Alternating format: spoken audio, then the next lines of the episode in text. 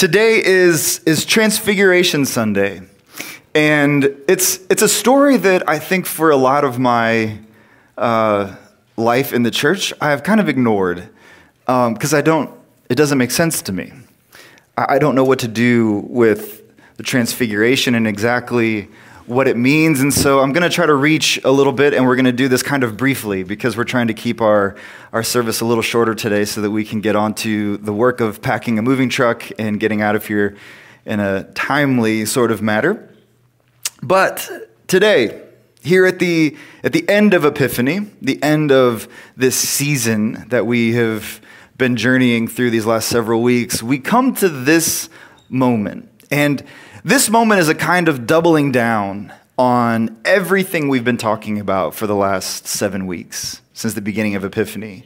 That this has been a season of revelation. This has been a season of God making God's self known to us. This whole idea of Epiphany. And today we double down as we prepare to carry these realities of who God is and the ways that God makes himself known to us. We prepare to carry all of that into a new season, the season of Lent. When we talk about Jesus, and I say we, like I mean specifically myself, and you often hear us talk about Jesus from this space. And oftentimes we have talked about the kind of hiddenness of Jesus, the way that God tends to tuck himself away in our lives in some ways that aren't overt, in ways that aren't really obvious. And I think all of that's true. But I think there's also a way that we talk about the hiddenness of Jesus in a way that leads us to think that somehow Jesus is a veiled revelation of God, that like somehow we don't see the fullness of who God is, that somehow Jesus, again, exists behind this kind of veil. And that's not what we mean by hiddenness. Jesus is the full revelation, is everything that God has to say about himself. Jesus is the full revelation of that. And it's not that Jesus is veiled and we can't really see what God is doing. It's that we see Jesus with veiled faces. The hiddenness of Christ, again, is not a veiled Christ. Today, quickly, I want to walk us through the text that we're offered today and shed a little bit of light, that's a transfiguration joke, on what I think these texts are saying to us as a community. First, a little bit of context. All of our texts today exist on a mountaintop. And when we talk about mountaintops, we're meant to read that these are kinds of, that they're ways of talking about a nearness to God. Not that God exists distant or apart from us, but that the mountain signifies this kind of journey that we take as we're searching and seeking after God. And whether it's Moses or whether it's Elijah or the disciples, they all find something of what they're looking for on these mountaintops today. These mountaintop experiences, they're also supposed to point out the fact that the God of Israel, that Yahweh, isn't like the pagan gods of the other nations who are distant, that this is the God who has come close to us, this God who is accessible. And when this God comes close to us, he leaves us marked in a certain way. This obviously isn't the first time that we see Moses on top of a mountain here in the Gospels. Remember, the very first time that Moses comes down from the mountain, he's been given the law, he's been given the 10 commandments, which is a covenant that God has made with his people, a kind of promise that God has made with us. And when he makes his way down, if you remember the story, he finds the people of God that they've built this golden calf. And they've built this for themselves. And I think it's important for us to realize that this was not a different God they were making. It's not like they'd been worshiping the God of Israel and suddenly they're worshiping a different God. They make this calf to be for themselves a representation of this God that they cannot see. And so, in some ways, this is an attempt at a kind of act of faithfulness, that they need a kind of experience with this God who they haven't seen and they haven't heard and they can't touch. And so they create this calf as a way of providing for them an experience of being able to see the God that they're worshiping, to touch the God that they're worshiping, that it becomes this tangible reality for them. And so in this whole moment of anger, Moses comes down off the mountain. He sees what the people of God are doing, and he throws the tablets at them, and they break. And so he goes back up the mountain once again. One of the ways that I think God has been working in our community, one of the kind of points of transformation and transfiguration for sanctuary, is that we've transformed into a kind of community that resists the temptation for experience. That just like the people of God, we are always faced with this temptation of creating for ourselves these moments and these kinds of experiences that give us something to point back to. And experiences are fine. I don't want to get down on experiences, because oftentimes we need these kinds of experiences. We need these markers of faith in our lives as things that we can point back to and return to. But the experience is not the thing. The experience is not the bottom line. And that's one of the things that I think God has been doing in Sanctuary for a long time now, is helping us to resist this temptation to seek experiences and instead chase after what it is to be people who are formed into the likeness of Christ. God isn't after us having this hopper of exciting emotional experiences, but he wants for us a life that is transformed into the image of Jesus. So our first text today, Exodus 34. Here, Moses is coming down the mountain again after the tablets have been broken and he's caught the people of God worshiping this golden calf. He's coming down once again after another face-to-face encounter, his own kind of experience with God. He's carrying fresh tablets, and the text says that his face was shining, but he didn't know it. He wasn't aware that this was happening. So here's Moses. He's coming down out of this mystical kind of moment, entering into the mundane of what's happening at the bottom of the mountain, and he's bearing the word of God. Like Mary, he is carrying the word into the presence of the people. And as a result, just like the priestly blessing, God has turned his face and shined on Moses. And because of that, Moses' face is now shining out onto the people. And what's interesting is that the text tells us that it's Aaron and the elders who greet Moses. And what they find out is as they see Moses' face shining, they're afraid. And we should be asking ourselves, well, why? Why are they afraid in this moment? And this isn't just an oddity. The reason that they are afraid isn't because they see this as a kind of circus trick, some kind of gimmick. They realize that Moses has had an encounter with the other and has brought the other directly back to them. And remember, throughout the text, throughout the scriptures, what we see over and over and over again, as angels appear to people, what do they have to say? First thing out of their mouths, don't be afraid. If you want to go ask my wife how she feels about angels, feel free to grab her after service, because she is not interested in having any encounter with angels because of this point. No angel ever shows up and people are like, we're glad you're here. The angel shows up and they freak out to the point where the angel has to go, don't be afraid. And Moses has the same kind of response to Aaron and to the elders. He sees the fear on their faces, and he says to them, come near. He extends to them this invitation to come and get close and see that it's just me. So here Moses recognizes that they're afraid. He calls them close. Moses isn't freaked out by their fear. He's not made afraid by their fear. He just extends this invitation to come close. And what I think we're supposed to see here is that invitation, this invitation to come close, to see, is the work in Moses that God is doing. Because he is the one who has been invited now to come close before God.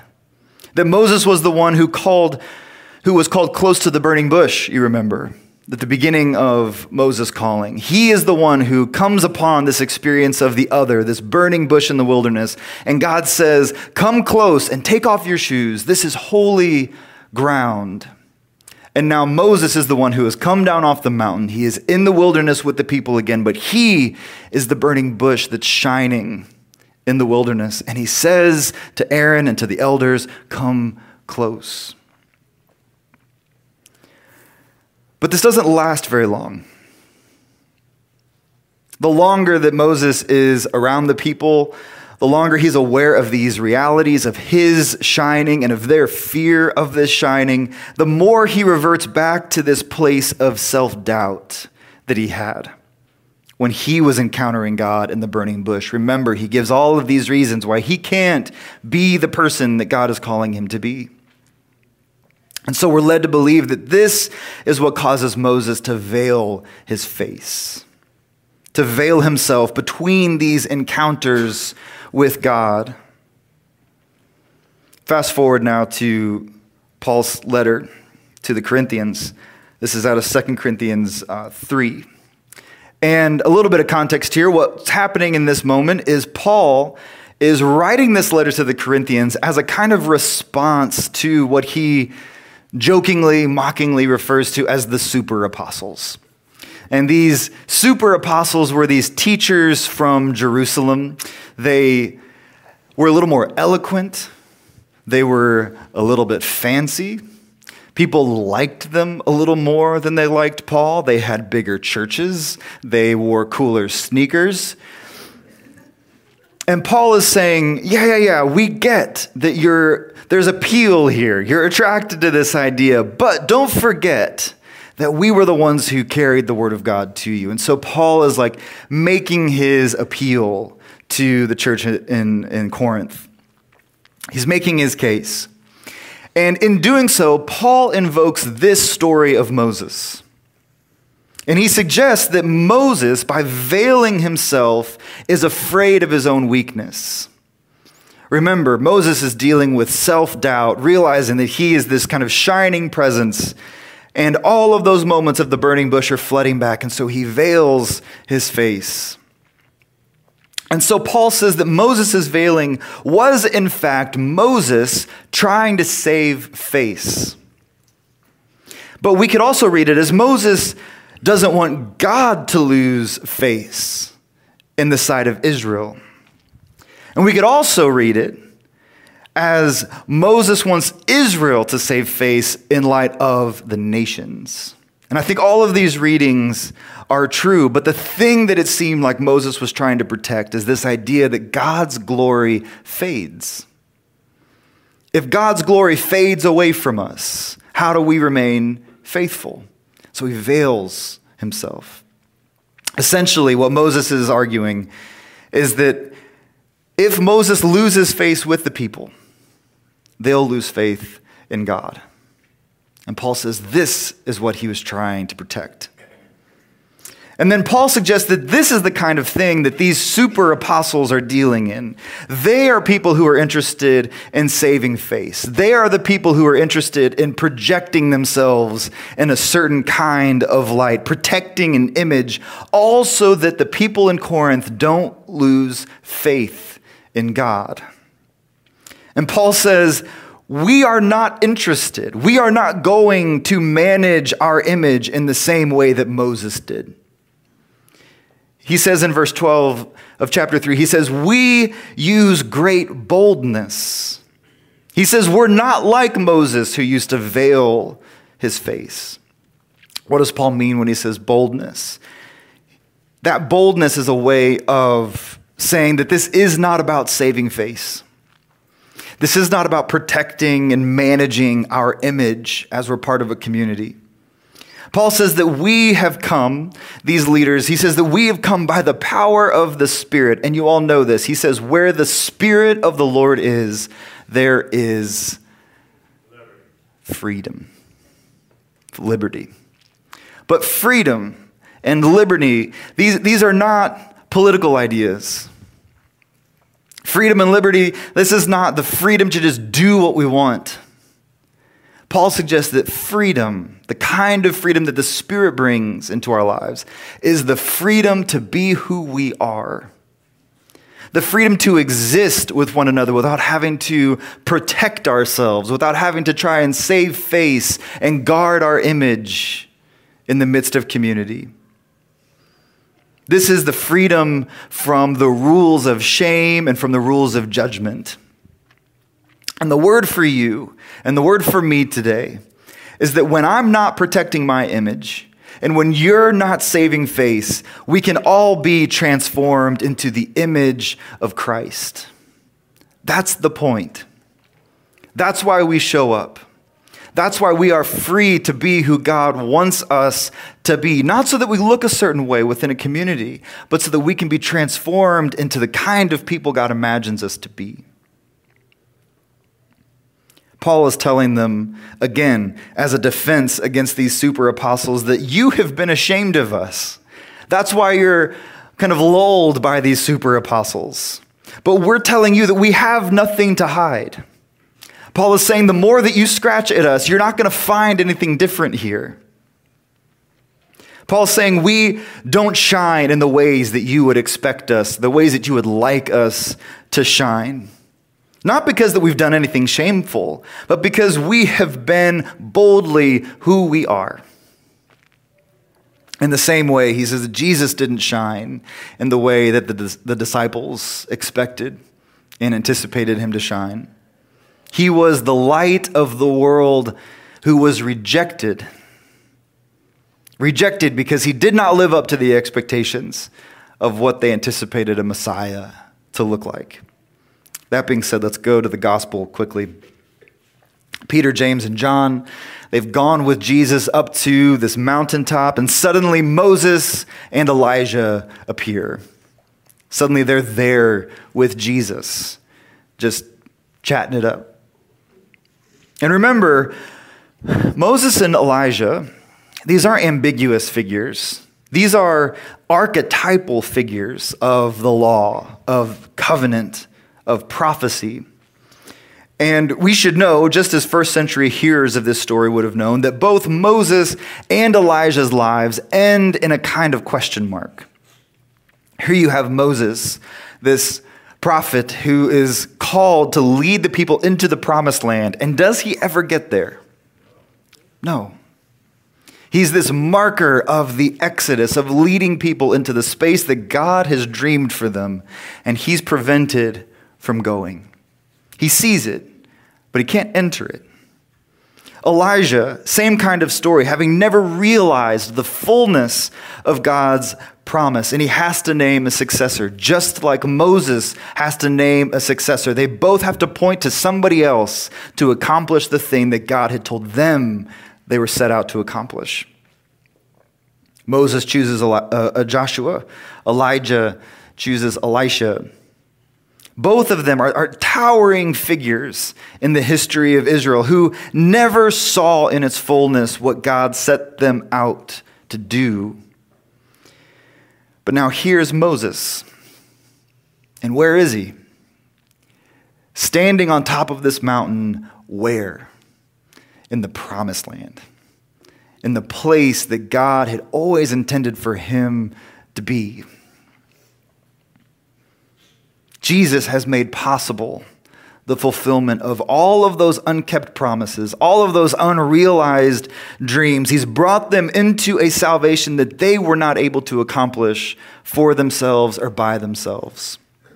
And here are the great prophets, Moses and Elijah, pointing to Jesus as the true successor, as the only one who could actually bring God's promises into fruition.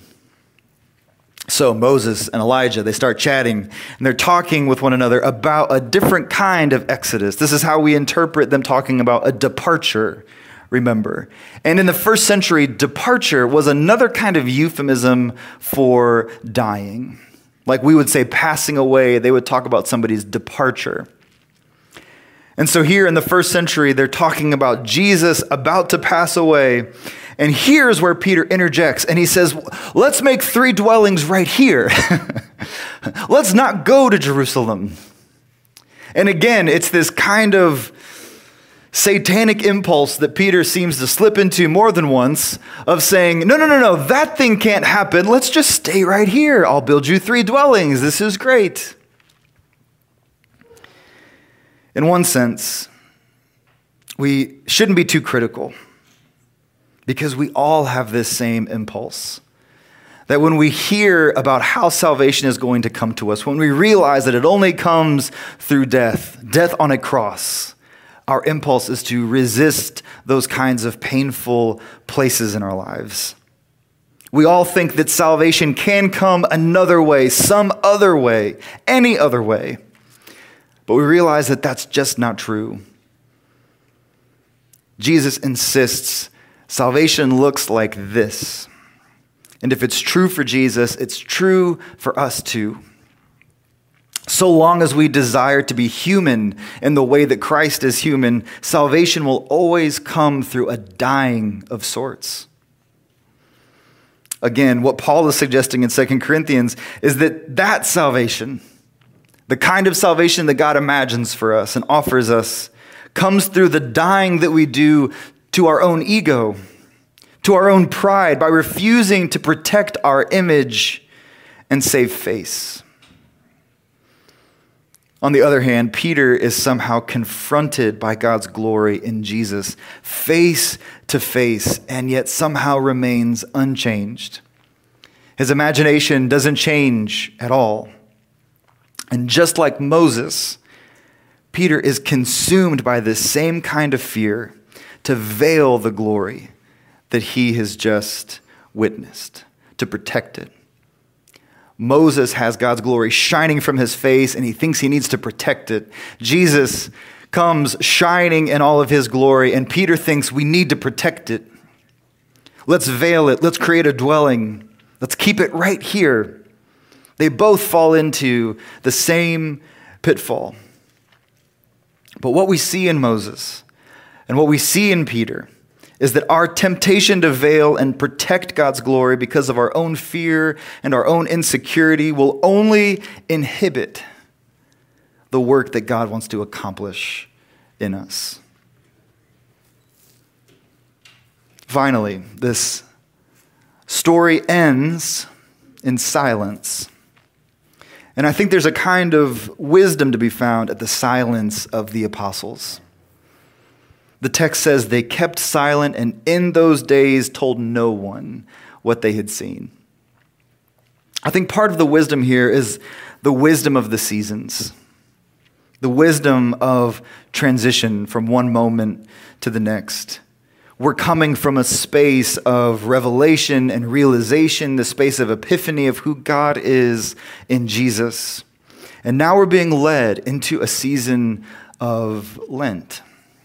A season of wilderness. We're invited in this moment to hold in ourselves what it is that God has done in us and for us, refusing to rush through what God is doing in us, and instead we allow it to take the time that it needs to shape in us until it's ready to be born out into the world. We would not do this on our own. None of us would ever choose this season of Lent for ourselves. But moving into a season like Lent is part of our work of maturity. As that text says, when you were young, you dressed yourselves, you put your own robe on, and you went where you wanted to go. But there will be a day when someone else will dress you, will wrap a belt around you, and lead you to the places where you do not want to go. That's Lent. But Lent is a season of maturity for Christians. It's a season of being still, making room for God in our lives. It's not a diet plan. Don't set any goals to lose weight over the next 4-6 weeks. That's not what this is about. It's about making room for God in our lives. by being those people who journey up the mountain, even if we're journeying by ourselves, seeking the God that we will find. So today, sanctuary, as we make this transition from one space to the next, and our sanctuary community continues to transform, let's hear the words of Paul, that we are not a community built on protecting our image. No one here is interested in saving face. We're here to be transformed into the image of Christ.